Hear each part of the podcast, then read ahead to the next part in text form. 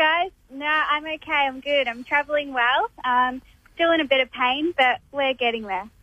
And Taylor, just to update the lis- listeners, you um, last week at Kyneton, you landed awkwardly when you came off your mount uh, on the way to the barriers, and you know you ended up breaking your ankle, but you went on and rode. You must have been tough. And how did you get through that, or you just didn't was running on adrenaline?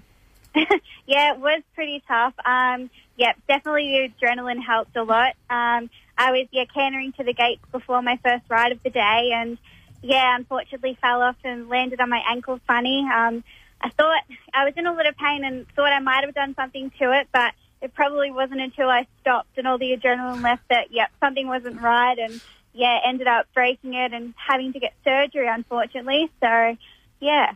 And you were in a rich vein of form uh, before your injury, so you've had surgery. You're resting up at mum and dad's, I hear. How's the recovery going? Yeah, so far so good. Um, yeah, it's just such a bummer. You know, I was picking up some good opportunities, and I was starting to get on a bit of a roll. Um, and obviously, you know, this time of year with lots of um, you know, the spring racing carnival and there's lots of country meetings on, so it's a great opportunity for apprentices to get going. But um, yeah, I'm back at mum and dad's. They're looking after me, and I like to think I'm being a good patient, but I think they might think otherwise. um, but yeah, no, I've got a cast on at the moment for six weeks, and then um, we'll know more after that. You're very upbeat, Taylor. You, I'll give you credit. You're very positive and upbeat and cheery. You don't sound like someone with impending surgery and so on. I, I, I praise your uh, bright spirits.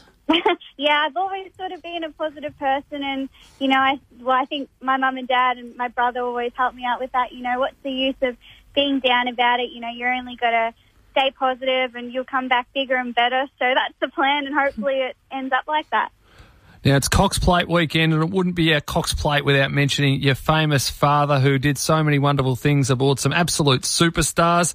You've gone down that path as a jockey. Do you like watching the old Cox Plates this weekend and having a look at the magnificent rides with Dad Greg on some of the superstars? Yeah, love it. Um, it's obviously Dad's favourite time of year because it's around the time where everyone remembers him again. um, and we always get the replays up. And we were actually watching Racing.com the other night and had him on TV. And yeah, reliving those memories. It's great to see. And obviously, you know, to find out who's going to be the next superstar coming up, it's yeah, very exciting. And obviously, Taylor, your brother Jordan is a Group One winning jockey as well. It must be great to have your dad and your your brother there. You know, just for little tips and as coming through the apprentice ranks, just to have them to lean on.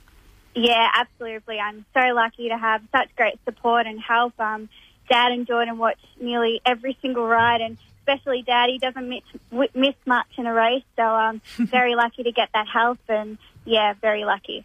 Good luck with your recovery. Hopefully, we'll see you back riding soon. And thanks for updating your situation, Taylor, to our listeners.